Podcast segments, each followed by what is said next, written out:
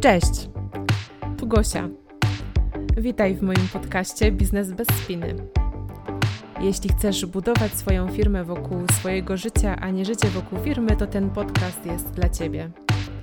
Znajdziesz tu sporo inspiracji ode mnie i moich gości. Zapraszam.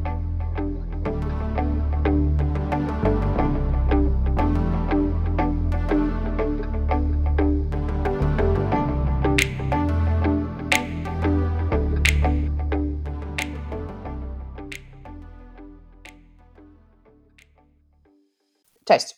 W dzisiejszym odcinku goszczę Anię Cichańską, początkowo copywriterka, teraz wirtualna asystentka, a niebawem sami się przekonacie, jakie zmiany szykują się w jej biznesie. Na co dzień wspiera mikroprzedsiębiorców w budowaniu ich biznesów online, nie tylko w obszarze technicznym, ale też strategicznym. W swojej pracy lubi się otaczać pozytywnymi ludźmi, z którymi łączą ją podobne wartości. Cześć Ania.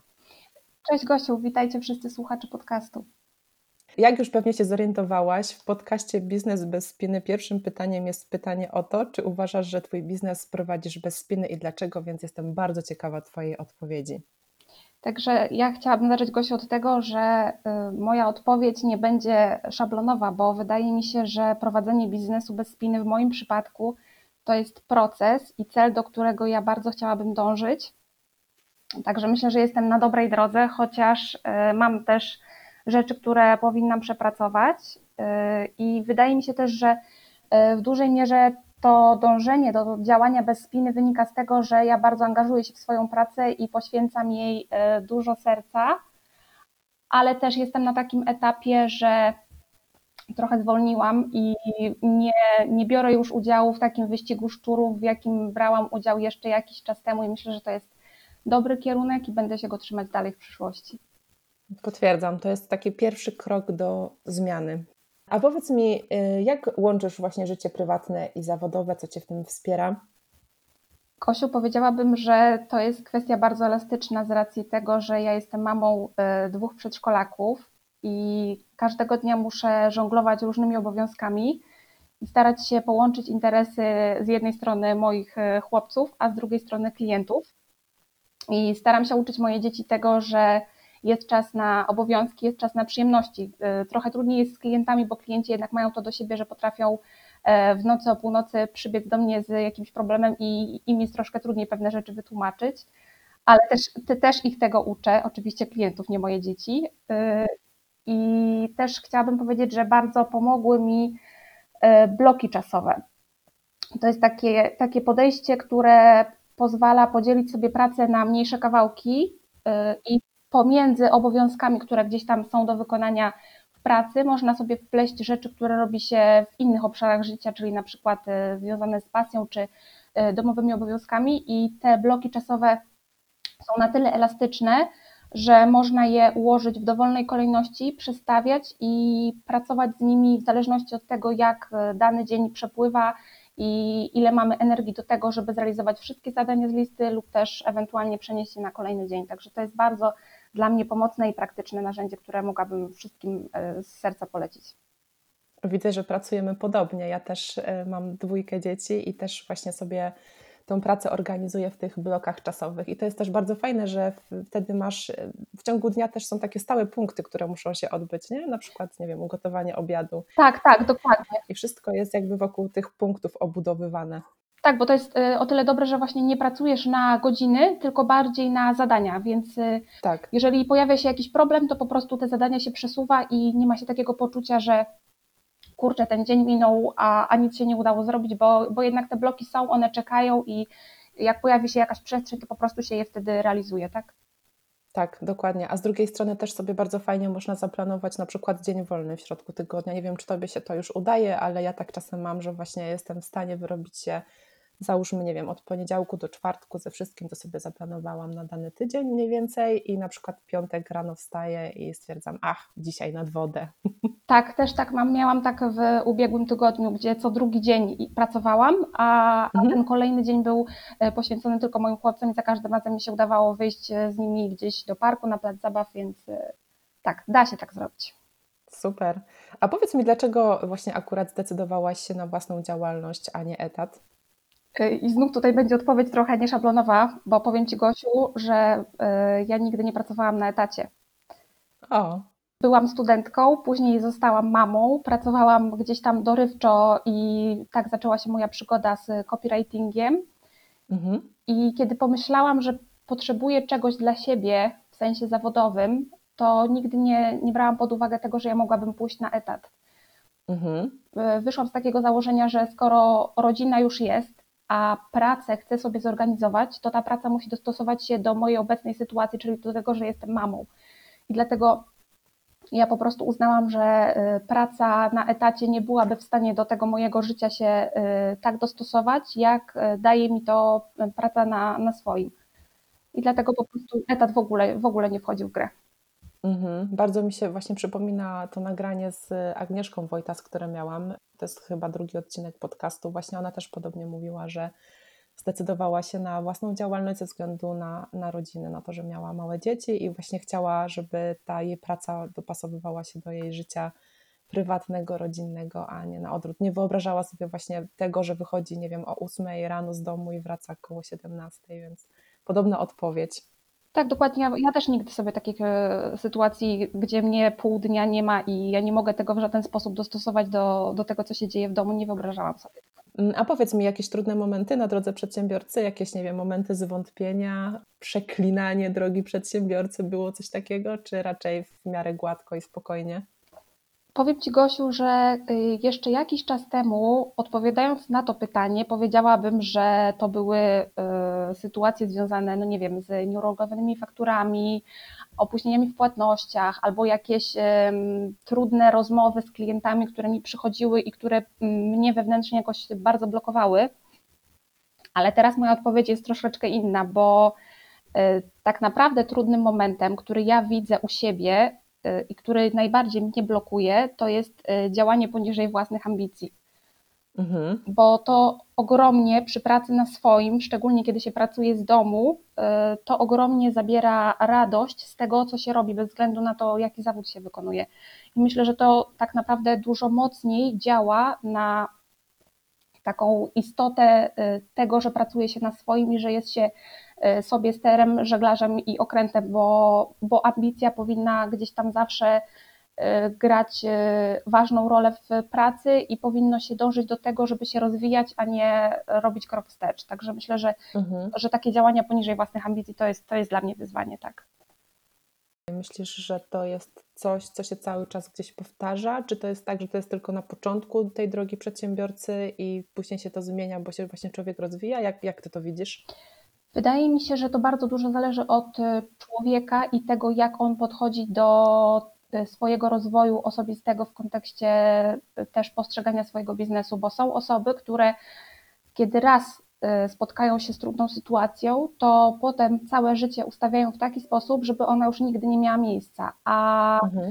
są też takie osoby, które mimo tego, że wiedzą, że ich sytuacja jest niewłaściwa, że nie działają zgodnie ze swoimi wartościami, że nie powinni pewnych rzeczy robić, to nie mają w sobie takiej siły, żeby coś zmienić i potrafią miesiącami, a nawet i latami tkwić w sytuacji, którą tak naprawdę sami sobie zgotowali, będąc mhm. E, swoim szefem i nie mają w sobie takiej siły, żeby coś w tym wszystkim zmienić. Także myślę, że e, to, że ktoś dostrzeże, że działa nie tak, jak powinien, to jest pierwszy krok mhm. do tego, żeby coś zmienić i koniecznie coś z tym zrobić. Ja myślę, że jestem na dobrej drodze do tego, żeby coś z tym zrobić, bo, bo zmiany też się pojawiają i się szykują i ja się na nie bardzo cieszę. Ania, a powiedz mi jeszcze tak a propos właśnie tych ambicji, to jest, też jakby chodzi o to, że jednak wybiera się, co chcesz robić na takiej zasadzie, że mm, przebierasz w tych ofertach, tak, w tych klientach, w tych zadaniach, że decydujesz się na to, a nie na to. Jak, jak, jak jak ty to widzisz? Tak, Gosiu, w dużej mierze tak, bo y, też zauważam to u wielu y, początkujących osób w, swoim zawodzie, że na początku bierze się dosłownie każdego klienta i każde zadanie, mhm. nawet jeżeli ono jest, y, no nie wnosi nic wartościowego poza uregulowaną fakturą. A z czasem człowiek zauważa już po pewnych początkowych sygnałach na samym początku współpracy, kiedy nie przyjdzie nawet do realizacji zadań, że po prostu z tym klientem cała współpraca nie zagra. I ja to teraz widzę u siebie, że poza tym, co się robi, bardzo ważne jest też to, z kim się robi, z kim się pracuje. bo są ludzie, z którymi bez względu na to, jakie zadania przyjdzie nam realizować, po prostu nie będzie nam się dobrze pracowało. I myślę, że ja już jestem na takim etapie, kiedy patrzę też na taki kontekst y, takiej współpracy, a nie tylko na to, czy ja chcę zrobić to zadanie i czy mam na nie czas, czy nie. Mhm. To chyba też wyszło przy tym, jak rozmawiałyśmy o tym, jak my zaczynałyśmy ze sobą współpracę, bo w sumie myślę, że możemy oficjalnie powiedzieć, że współpracujemy ze sobą. Ania mnie bardzo wspiera właśnie od takiej strony tutaj technikaliów, więc, e, więc o tym też rozmawiałyśmy właśnie wtedy, że nie na każde gdzieś ogłoszenie właśnie o to wsparcie techniczne odpowiadasz i że sobie bardzo właśnie weryfikujesz właśnie treść ogłoszenia, tak, kto, kim ta osoba jest, która to ogłoszenie zamieszcza. Jakbyś też mogła o tym opowiedzieć, bo myślę, że to jest mega ciekawe. E, tak, Gosiu, ja ze swojej strony chciałam powiedzieć, że bardzo cieszę się z tego, że możemy razem pracować, bo poza tym, że fajnie nam się razem pracuje, to ja bardzo dużo widzę Twojego wpływu na mój sposób myślenia i to, jak podchodzę do swojej pracy w takim szerszym kontekście i mnie to bardzo o. cieszy. Bo, Zaskoczyłaś mnie. Tak, bo jesteś, bo jesteś pozytywną zmianą, która się dzieje. Ja też zauważyłam, że y, coraz częściej mniej u mnie znaczy więcej i każda współpraca, z której ja na przykład jestem w stanie zrezygnować po pewnych sygnałach, mhm. to dla mnie nie jest już okazja, która mnie ominęła, tylko potencjał, który ma szansę pójść gdzie indziej i tam, gdzie faktycznie będzie dobrze wykorzystany. Także myślę, że na taki etap też oczywiście asystentki muszą wejść. Muszą, oczywiście nie muszą, jeżeli chcą, to na niego wejdą, ale E, powinny w swoim gdzieś tam rozwoju swojego biznesu wejść na taki etap, że wiedzą z kim chcą pracować i mhm. potrafią określić w jakimś stopniu wartości, które przyświecają klientowi i czy one są spójne z ich wartościami, bo oczywiście można zawsze stanąć do tego wyścigu i brać więcej klientów, realizować więcej godzin, pracować po nocach. Ja znam bardzo dużo asystentek, które tak działają, tylko w pewnym mhm. momencie przychodzi ten sufit i człowiek jest zmęczony,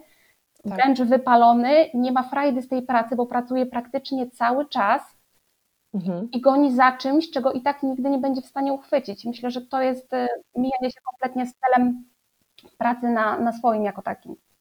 Mhm. Mówiłaś o sygnałach jakichś takich, które są gdzieś tam wychwytywane przez Ciebie. Możesz też podpowiedzieć, co to takiego jest? Y, to ja bym, Gosiu, powiedziała, że są osoby, które po prostu nie, mimo faktu, że są świadome tego, że pewnych rzeczy nie są w stanie zrobić, bo brakuje im czasu, brakuje im wiedzy, umiejętności technicznych, albo zwyczajnie dane zadania ich nie interesują i teoretycznie mogłyby się zdecydować na zatrudnienie e, wirtualnego wsparcia, to takie mhm. osoby po prostu nie potrafią pracować z drugim człowiekiem, nie potrafią delegować zadań, e, nie potrafią wejść w taką partnerską relację, bo podchodzą do osoby, która dla nich pracuje bardzo protekcjonalnie i nie okazują szacunku bardzo często w pracy, z tym też niestety mhm. się często spotykam. Y, I myślę, że to też jest tak, że jeżeli przedsiębiorca bardzo długo pracuje sam i jest y, odpowiedzialny za wszystkie zadania, które są do zrealizowania w jego biznesie i nagle napotyka taki moment, że rozwinął się już na tyle, że albo nie może, albo zwyczajnie nie chce zajmować się takimi prostymi technicznymi rzeczami, i szuka po, pomocy, to się okazuje, że on na tą pomoc zwyczajnie nie jest gotowy, bo pracował tak mhm. tak długo sam, że teraz już nie potrafi wejść w taką y, fajną partnerską relację z osobą, którą zatrudnia do współpracy, tak? I takie rzeczy widać, kiedy człowiek jest otwarty na to, że asystentka, która przyjdzie do, nim, do niego pracować, poza tym, że wykona pewne zadania, to chce widzieć w nim człowieka, z którym dobrze się pracuje, po prostu. I, to prawda. I to jest bardzo ważne, a wiele osób na to nie zwraca uwagi i wydaje im się, że skoro realizują zadania, pracują w, w ramach jakichś tam pakietów godzinowych, to one nie muszą umieć rozmawiać z tym klientem. To jest nieprawda. No zupełnie inaczej pracuje się, kiedy masz po drugiej stronie fajną, sympatyczną osobę, z jednej strony, która cię właśnie wspiera, a z drugiej strony sobie czasem coś można jeszcze porozmawiać tak po prostu o życiu czy, czy o tych dzieciakach. Tak, dokładnie, dokładnie tak, Gosiu. Aniu, co tak aktualnie jest takim Twoim największym wyzwaniem w prowadzeniu własnego biznesu? Z czym się mierzysz? Wiem, że już jest ta zmiana, tak? Jakaś zachodzi. Tak, pojawia się taka, to znaczy zmiana pojawiła się tak naprawdę gdzieś we mnie w środku, w odpowiedzi na to, jak bardzo zmieniła się praca na swoim w kontekście całej tej globalnej sytuacji związanej z pandemią i tego, że po prostu ja w tej sytuacji poczułam, że, że taki wyścig o każdego klienta i odpowiadanie na każdą ofertę, reagowanie na każdą wiadomość to nie jest coś dla mnie. I dla mnie największym wyzwaniem teraz jest właśnie umiejętność odpuszczania i układania sobie jakości pracy, a nie tylko jej ilości. Super. I w tym kierunku ja bardzo chciałabym podążać, dlatego w mojej ofercie niedługo pojawią się zmiany, które będą bardziej właśnie nakierowane na jakość, a nie na ilość i myślę, że za jakiś czas nie będzie mnie już można nazwać wirtualną asystentką i myślę, że to będzie takie bardzo, bardzo uwalniające uczucie. Mhm. Chcesz o tym teraz opowiedzieć jakby więcej, czy później w tej drugiej części, kiedy już będziemy o Twoim biznesie mówić? Może w tej drugiej części, bo wtedy to jakoś bardziej się poukłada w całość. Okej, okay, okej. Okay. No dobrze, no to takie standardowe pytanie, które bardzo lubię zadawać ludziom, z którymi rozmawiam, czyli od kogo się uczysz, kim się inspirujesz? Ja tak naprawdę pierwszy raz e, szukając osób, które mogłyby mi coś podpowiedzieć i które mogłyby mi dać konkretną wskazówkę, kilka lat temu trafiłam na Agnieszkę Skupieńską i ja do tej pory czytam jej bloga, to się opłaca. Od niej dowiedziałam się o tym, że praca zdalna to jest coś więcej niż y, fata morgana w postaci skręcania długopisów. Y, dowiedziałam się od niej o copywritingu, o tym, jak zdobywać zlecenia, jak pracować z klientami, jak układać sobie dzień pracy. I ja bardzo lubię wracać do jej bloga, też obserwować zmianę, którą przeszedł jej biznes i brać udział też w jej inspirujących e, wydarzeniach, treściach, pomysłach, webinarach, które teraz e, coraz częściej organizuję. Powiem Ci, Gosiu, też, że bardzo mi się podoba jej podejście do pracy, bo ona też bardziej stawia na jakość niż na ilość. Mhm. Oczywiście jest obecna w wielu mediach, przygotowuje różne rodzaje treści, to jednak ja widzę, że, że ta jakość u niej e, przeważa w tym komunikacie. No i jeszcze chciałabym polecić y, Grażynę Pawtel-Lorento, u której my obie jesteśmy gdzieś tak. tam aktywne w mediach społecznościowych. Ona ma w sobie taką ideę slow biznesu, która mi jest gdzieś bardzo bliska i nawet tak naprawdę jakiś czas temu jeszcze nie podejrzewałabym, że będę mogła chcieć pójść w takim kierunku, a teraz on jest bardzo zgodny z tym, co ja czuję. I cieszę się, że, że jest ktoś taki, kto proponuje i pokazuje, że można iść powoli w swoim kierunku, mieć frajdę z pracy i, i czuć się po prostu dobrze na tej ścieżce rozwoju, którą człowiek sobie sam zaplanuje, a nie będzie gonił za, nie wiem, jakimiś e, wymyślonymi pomysłami na zrealizowanie tysiąca celów w ciągu roku i, i gdzieś tam się pogubi po drodze, tak? To prawda. Do tego Grażyna jeszcze daje bardzo konkretne narzędzia, które e, właśnie są na jej platformie bo tam po prostu chyba każdą rzecz można znaleźć, od tego jak zrobić fajne grafiki w kanwie, po jak e, sobie ogarnąć reklamę na Facebooku i tak dalej, więc to też jest bardzo, bardzo cenne, bo nie wszędzie takie rzeczy można znaleźć w jednym miejscu. Tak, ja to bardzo często zaglądam do jej materiałów, kiedy faktycznie mam jakiś problem techniczny i nie wiem jak go rozwiązać, to u wszystko jest podane jasno, prosto i przejrzyście. Aniu, a taka Twoja osobista rada, wskazówka dla tych, którzy też chcieliby zacząć prowadzić swój biznes, pracować na własny rachunek lub myślą o tym dopiero? Powiedziałabym, że zaufaj swojej intuicji, bo ona zawsze chce dla ciebie dobrze, nawet jeżeli ty się boisz tego, co ci podpowiada. Czyli tak naprawdę jesteś drugą osobą, która dosyć sporo mówi i zwraca uwagę tak naprawdę na tą intuicję, bo we wcześniejszym odcinku rozmawiałam z Edytą Babiarz o sprzedaży, o takiej sprzedaży po ludzku i ona też odnosiła się do intuicji, i mam wrażenie, że ta intuicja nie jest, nie pojawia się na samym początku tej drogi, tylko jednak faktycznie e, ona gdzieś tam przychodzi z czasem i z doświadczeniem. Ale tak. myślę, że to jest bardzo cenna e, wskazówka, bardzo cenna uwaga i ja też się pod nią podpisuję, bo też coraz większe mam takie poczucie, że jednak gdzieś ta intuicja e, u mnie gra pierwsze skrzypce i myślę, że ona się też pojawiła w tym momencie, kiedy ja decydowałam się na to, że właśnie potrzebuję współpracy potrzebuję pomocy i kiedy tak naprawdę zamieściłam to ogłoszenie że kogoś szukam. Więc pojawiłaś się ty wśród innych, wśród innych osób i też jakoś ta intuicja cały czas skierowała mnie do ciebie i przyznam ci się szczerze na antenie w podcaście, że, że nie pomyliłam się i że faktycznie dobrze wybrałam i bardzo też dobrze mi się z tobą współpracuje, także Także się bardzo cieszę, że się spotykamy na łączach. Bardzo Ci dziękuję za takie miłe słowa. Mm. No dobrze, no to może faktycznie przejdźmy już do tej drugiej części, gdzie chciałabym troszeczkę więcej od Ciebie wyciągnąć na temat tego, co robisz i jak robisz. Jakbyś właśnie mogła opowiedzieć, y, komu y, pomagasz, jak pomagasz w ramach swojego biznesu, jakie problemy rozwiązujesz, A skoro tą zmianę zapowiedziałaś, to może właśnie podzielmy to na takie dwie części, jeszcze, jeszcze odpowiedź na to pytanie, czyli jak to było do tej pory i co będzie właśnie za chwilę.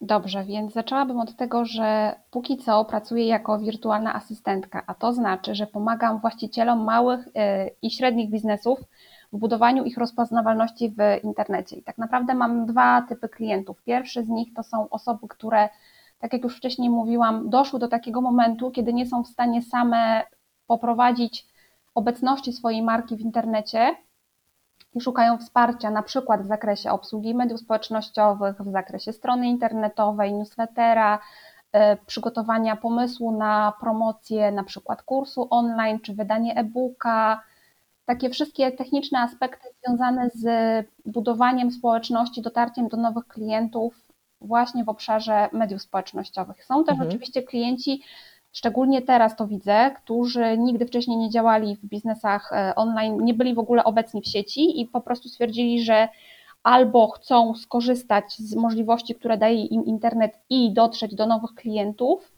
albo chcą po prostu poinformować, zaznaczyć, że oni są stacjonarnie, a w internecie piszą o tym, co robią, albo też chcą kompletnie przejść z działalności stacjonarnej do działalności online. Oczywiście to przejście jest y, najtrudniejszym procesem, ale oczywiście do, do ogarnięcia można powiedzieć. Mhm. A jeżeli miałabym powiedzieć o tej zmianie, to myślę, że ona zmierza w takim kierunku, gdzie z zajęć i zadań typowo technicznych przeszłabym bardziej w, ty, w tryb pracy koncepcyjnej, czyli po, poprowadzenie klienta przez pewien proces, wyposażenie go w narzędzia i mm, przekazanie mu takiej wiedzy, która pozwoliłaby mu samodzielnie działać w danym obszarze, który najpierw ode mnie ta osoba mogłaby zaczerpnąć, czyli na przykład e, podpowiadanie tego, jak prowadzić media społecznościowe, jak lepiej pisać teksty na blogu, jak zaplanować sobie treści, generalnie wszystko to, co się wiąże z komunikacją marki w sieci. Mhm. klient na przykład chciałby komuś oddać lub też szuka pomysłu na to, jak może to robić sam i ja bym go w takie narzędzia wyposażyła i potem, że tak powiem, dała mu możliwość działania samodzielnie. Masz już jakiś plan, w jaki sposób to zrobisz? Czy to będzie też jakaś platforma, czy to raczej taki konsulting jeden na jeden, czy kursy? Myślę, Gosiu, że kursy to nie jest póki co coś dla mnie, y, z racji tego, że ja bardzo, bardzo lubię relacje z klientem jeden na jeden, kiedy ja jestem w stanie re reagować elastycznie na problemy, się, które, które się u niego pojawiają, na to, czy, czy pojawia się u niego jakaś potrzeba zmiany, czy jest jakaś sytuacja nowa, co trzeba dostosować do tego, jaką on ma wizję swojego biznesu, bo bardzo często jest też tak, że gotowe rozwiązania kupione w sklepie mogą się nie sprawdzić w danym biznesie, w danej sytuacji u danego człowieka i trzeba je też bardzo mocno dostosować do, do tego, jak on lubi pracować, jakie wartości mu przyświecają, jakimi y, pomysłami się kieruje i co się u niego zmienia, powiedzmy, w trakcie rozwoju biznesu, więc myślę, że, że kurs online to nie, to nie jest coś dla mnie, ale współpraca, mhm. tak jak powiedziałaś, e, konsultacyjna, jeden na jeden, tak jak najbardziej. Okej, okay. dlaczego uważasz, że to, co robisz, jest ważne?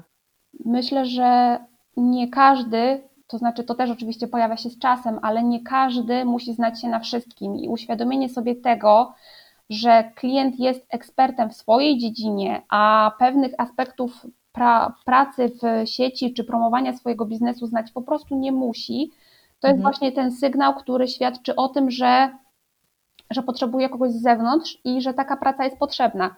Oczywiście to też nie jest tak, że każdy przedsiębiorca na pewnym etapie rozwoju swojego biznesu musi mieć wirtualną asystentkę, ale z drugiej strony bardzo często jest tak, że nawet jeżeli ten biznes nie jest jakiś ogromny i nie przynosi wielkich dochodów, to w momencie, kiedy przedsiębiorca zdecyduje się na kogoś do pomocy, nawet w przypadku jakichś tam drobnych rzeczy, które w rozrachunku miesięcznym go odciążą od zadań, których po prostu nie lubi albo nie potrafi, to daje mu taką przestrzeń w głowie do tworzenia nowych pomysłów, do skupienia się na innych rzeczach i uwalnia nie tylko czas, ale też jego pomysły. I myślę, że to jest też bardzo ważne w pracy z wirtualną asystentką, że to nie chodzi tylko o czas, którego klient mhm. ma więcej, ale też o o możliwości, które daje mu to, że ma człowieka, który będzie gdzieś tam zawsze czuwał nad tym, żeby pewne procesy się działy, nawet jeżeli klient jest na wakacjach, nawet jeżeli spędza czas z rodziną, albo po prostu zajmuje się kompletnie innymi zadaniami, bo wie, że jest ktoś, kto gdzieś tam z tyłu czuwa i, i pewne zadania są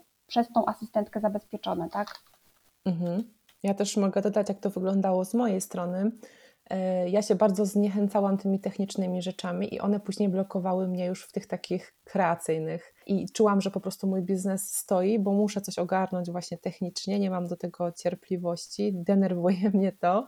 Chociaż e, umiałam to robić, bo generalnie jakąś tam smykałkę taką techniczną mam, natomiast więcej czasu mi to e, zabierało ze względu na to, że to wiadomo, nie robi się często. E, więc jednak, jednak ta, ta cierpliwość i takie zniechęcenie później wpływało na tą taką moją główną pracę, tak? tą pracę koncepcyjną i dlatego właśnie zależało mi na tej pomocy. Nie chciałam się już frustrować, więc mnóstwo jest takich właśnie według mnie pozytywnych aspektów tej współpracy, tej pomocy. Ale właśnie to, co też wcześniej powiedziałaś, nie? żeby bardziej podchodzić do tej współpracy jako do współpracy, jako do win-win, jako do mm, relacji dwóch tak naprawdę przedsiębiorców, a nie takiego traktowania y, nierównego. Tak, oczywiście. Traktowanie osoby, z którą się pracuje jako partnera, bez względu na to, jakie są relacje biznesowe, to jest sztuka, myślę. I też nie każdy przedsiębiorca potrafi tak pracować, nie każda asystentka potrafi powiedzieć, że jej pewien sposób traktowania przeszkadza, ale myślę, że to też jest e, gdzieś tam kierunek, w którym powinna podążać ta branża wirtualnej asysty i myślę, że mhm. z czasem klienci oczywiście, bo też trzeba by było zaznaczyć, że e, w tym momencie bardzo wielu przedsiębiorców nie wie jeszcze, czym jest wirtualna asysta, nie wie, jaki ogromny potencjał tkwi w e, osobach, które wspierają przedsiębiorców w ich pracy.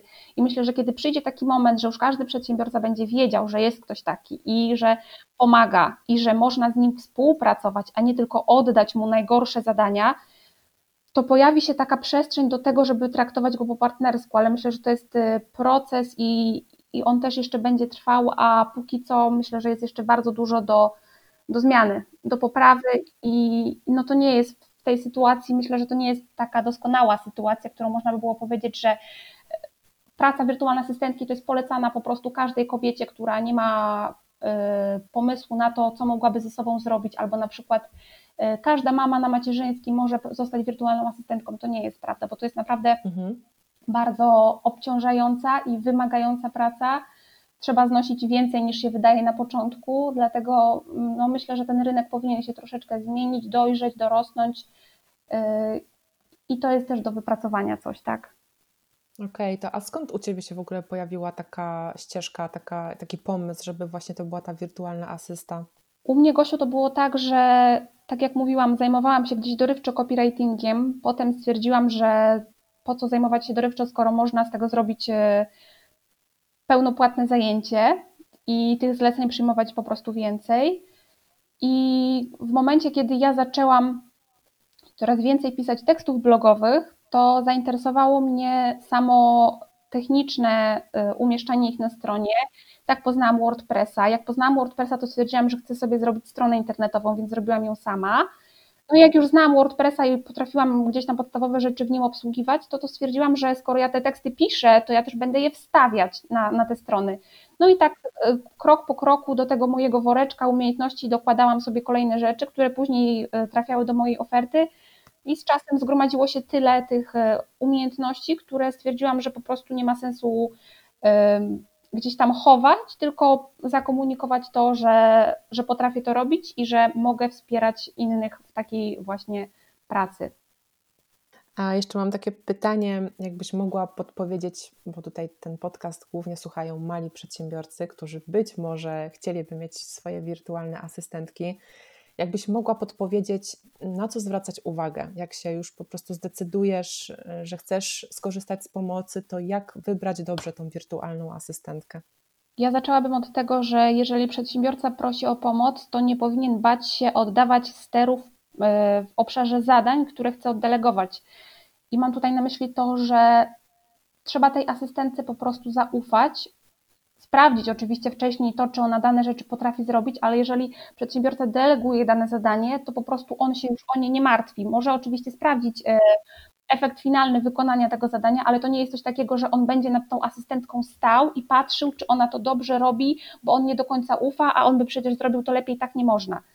Bardzo ważne jest też to, żeby szanować ludzi, których się prosi o pomoc, bo skoro przedsiębiorca nie jest w stanie pewnych rzeczy zrobić i deleguje te zadania do kogoś, to musi zaufać e, wiedzy tej osoby, z którą chce pracować i traktować ją po partnersku, tak jak mówiłyśmy wcześniej, i budować taką dobrą relację współpracy, a nie tylko delegowania takiego mechanicznego.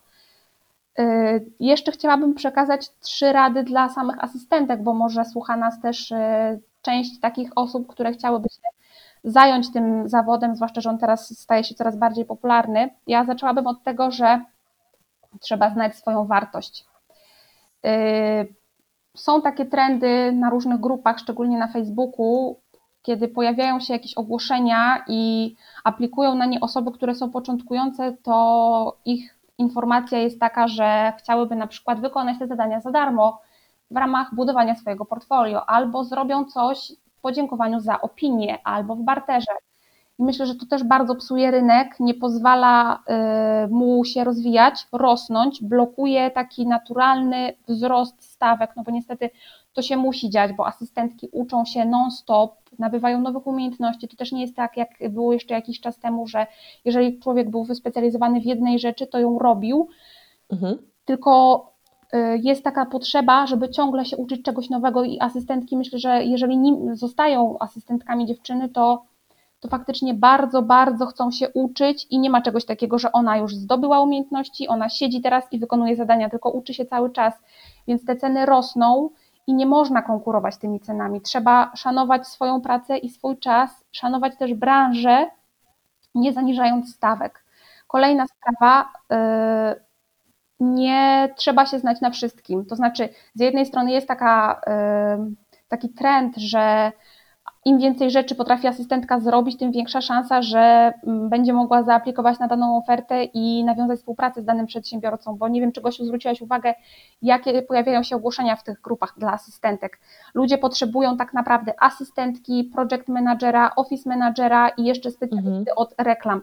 I najlepiej, żeby to była jedna osoba, dlatego ktoś, kto analizuje takie ogłoszenia, no to stwierdzi, że trzeba się nauczyć wszystkiego i potem można aplikować, a prawda jest taka, tak. że lepiej jest zgłaszać e, chęć współpracy z osobą, która szuka dokładnie takiego zestawu, jaki ty posiadasz jako asystentka i nie wychodzi mhm. z założenia, że ja się muszę jeszcze tego czy tamtego nauczyć, tylko bardziej skupić się na jakimś obszarze, powiedzmy WordPressa i jego opanować do perfekcji.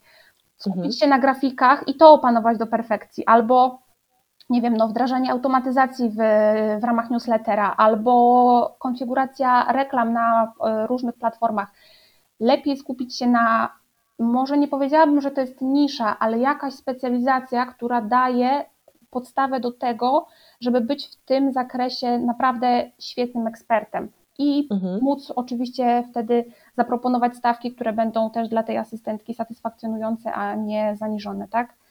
I ostatnia rzecz, którą ja bym chciała powiedzieć, że wyścig szczurów to nie jest cel, na, na którym warto się skupiać. I do tego oczywiście trzeba dojrzeć trzeba przejść przez wiele trudnych momentów swojej pracy na swoim i też pracy jako wirtualna asystentka, żeby uświadomić sobie, że ludzie, którzy podchodzą do pracy w ten sposób prędzej czy później i tak zrozumieją, że, że to nie jest cel sam w sobie i można oczywiście taki wyścig obserwować, można patrzeć na to, jak on wygląda i ile osób w nim bierze udział i jak bardzo szybko się wypalają, ale nie polecam brania w nim udziału. Ja też podpisuję się pod tym. Bardzo dobre rady. Pojawiły mi się jeszcze w głowie takie dwa dodatkowe pytania, żeby też może mm, nakreślić, jak, jak wygląda w ogóle taka współpraca właśnie wirtualnej asystentki z jakimś przedsiębiorcą. I tak sobie pomyślałam, że może warto by było właśnie wymienić jakieś, zresztą to już padło trochę, ale jakby sobie to tak usystematyzować, jakie można zlecić rzeczy wirtualnej asystentce, jakieś przykłady. Wspomniałaś właśnie o pisaniu tekstów, o obsłudze strony internetowej, co tam się jeszcze takiego może pojawić ciekawego? Gosiu, tak naprawdę rynek zmienia się na tyle szybko, że każda potrzeba, która się na nim pojawia, a wcześniej była niezaspokojona i nie było odpowiedzi w postaci konkretnej usługi, ona się momentalnie pojawia, więc tak naprawdę każda rzecz, którą klient chce oddać komuś do wykonania, ona znajdzie swojego wykonawcę na rynku wirtualnych asystentek. Dlatego są osoby, które właśnie piszą teksty, zajmują się copywritingiem, obsługują media społecznościowe. To w tej chwili jest bardzo duża część mojej pracy, właśnie obsługa serwisów społecznościowych. Układają y, treści do newslettera, układają całe automatyzacje do newslettera, obsługują strony internetowe, przygotowują transkrypcje, obrabiają wideo, obrabiają podcasty, bardzo dużo asystentek zajmuje się też tłumaczeniami albo researchem. Część z nich też ma w swoich zadaniach rzeczy związane z rezerwacjami, mm, zamawianiem biletów, sprawdzaniem miejsc w hotelach, organizowaniem wakacji dla swoich klientów. Y, są nawet asystentki, które mają za zadanie zorganizowanie urodzin dla y, dziecka, klienta na przykład. Wow. Także ile potrzeb, tyle jest odpowiedzi, więc nie ma czegoś takiego, że ten e, tak jakby zbiór umiejętności, on jest zamknięty, bo on się cały czas rozwija i tam dochodzą kolejne nowe rzeczy, e, więc tak naprawdę można przebierać w ofertach, w możliwościach i klient przede wszystkim musi zadać sobie pytanie, e, jakiej pomocy on potrzebuje, jakie zadania sprawiają mu największą trudność i on na rynku znajdzie odpowiedź na te potrzeby zawsze. No, niesamowicie widać ten rozstrzał, bo ja sobie to tak wyobrażam, że to jest po prostu pomiędzy specjalistą do spraw technicznych i WordPressa, po właśnie taką typową sekretarkę, można powiedzieć, tak. tylko na odległość, nie? Tak, dokładnie. I to, to jest też ciekawe, że yy, dopiero jak klient ma styczność z różnymi ofertami, które spływają w odpowiedzi na jego gdzieś tam ogłoszenie, to on sobie zdaje sprawę, jak wiele różnych odpowiedzi może się pojawić na jego zasygnalizowaną potrzebę, tak? I on może tylko teraz zasiąść i przebierać w ofertach. No tak, ale tak naprawdę ta, y, ten pomysł pojawia się w momencie, kiedy y, uświadamiasz sobie, że są te rzeczy, które chcesz oddać. Nie? I to chyba było takie pierwsze pytanie też od ciebie, żeby, żebym usiadła i żebym sobie mniej więcej spisała, co, co dokładnie chciałabym zdelegować i czego bym się chciała pozbyć. Tak, bo to, że człowiek sobie uświadamia, że brakuje mu czasu na pewne zadania, to jest y, tak jakby sygnał, że potrzebuje pomocy, ale ta konkretna analiza wszystkich rzeczy, które się robi w ciągu dnia i tego, co sprawia ci najmniej satysfakcji i faktycznie nie czujesz problemu, żeby ktoś zrobił to za ciebie, to jest ten drugi najważniejszy krok, który zajmuje dosyć dużo czasu, żeby mm, spojrzeć gdzieś tak z perspektywy na swoją codzienną pracę i zobaczyć wśród niej rzeczy, które można oddać komuś i co mogłoby się w miejsce tych rzeczy pojawić, e, mhm. kiedy uwolnisz swój czas, tak? Ania, a myślisz, że możemy tutaj w ramach podcastu opowiedzieć też tak w paru zdaniach o tym, jak to wygląda cenowo, jak, jak to wygląda, jak właśnie wygląda ten rynek, ile mniej więcej kosztuje takie wsparcie e, wirtualnej e, asysty, bo pewnie jest jaka, jakiś pułap, nie wiem, cen średnich i też wiadomo, jakie to są te ceny, które są zaniżone, tak? Jakbyś mogła trochę też o tym powiedzieć. Tak, myślę, że generalnie odpowiedź na to pytanie bardzo szybko będzie już nieaktualna, bo te ceny się zmieniają i, mhm. no ale myślę, że fajnie byłoby też dać jakiś punkt zaczepienia do gdzieś tam zorientowania się mniej więcej o jakich kwotach rozmawiamy. Więc myślę, że y, współpraca zaczyna się tak naprawdę od 40 zł za godzinę. Mhm. Generalnie takie stawki są u bardzo początkujących wirtualnych asystentek. Y, osoby, które pracują już jakiś czas, ale nie są y, gdzieś tam mocno wyspecjalizowane w jakimś konkretnym obszarze, tylko gdzieś po trochu zajmują się różnymi rzeczami, mają mhm. zazwyczaj takie stawki około 60-80 zł za godzinę, a asystentki te najbardziej doświadczone lub też takie, które z wirtualnej asysty przeszły do wykonywania obowiązków e, wirtualnego office managera czy project managera, bo takich asystentek też jest dosyć sporo, no to u nich stawki są już zdecydowanie wyższe i to jest kwota, no nie wiem, 120-150 zł za godzinę, nawet więcej. Też bardzo fajnym rozwiązaniem jest e, to rozwiązanie, które Ty mi zaproponowałaś, czyli takie pakiety godzin miesięczne.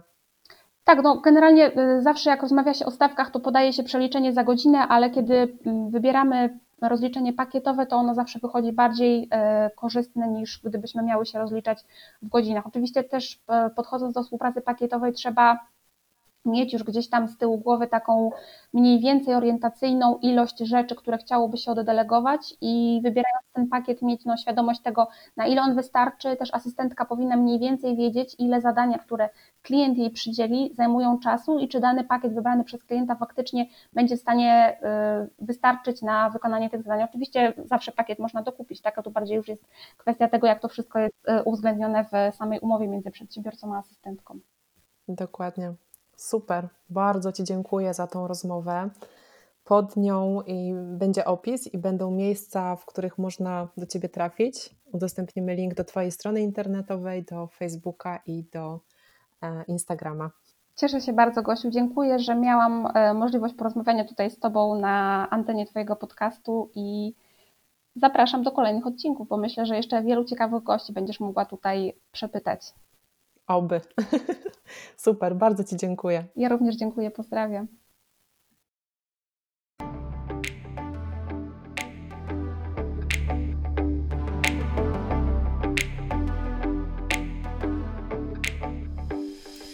Dziękuję Ci za odsłuchanie tego odcinka. Będzie mi bardzo miło, jeśli dodasz mój podcast do obserwowanych lub ulubionych oraz jeśli podzielisz się nim ze znajomymi. Zapraszam Cię też na moją stronę www.małgorzatagabryś.pl oraz na moje kanały na Facebooku i Instagramie. Do usłyszenia!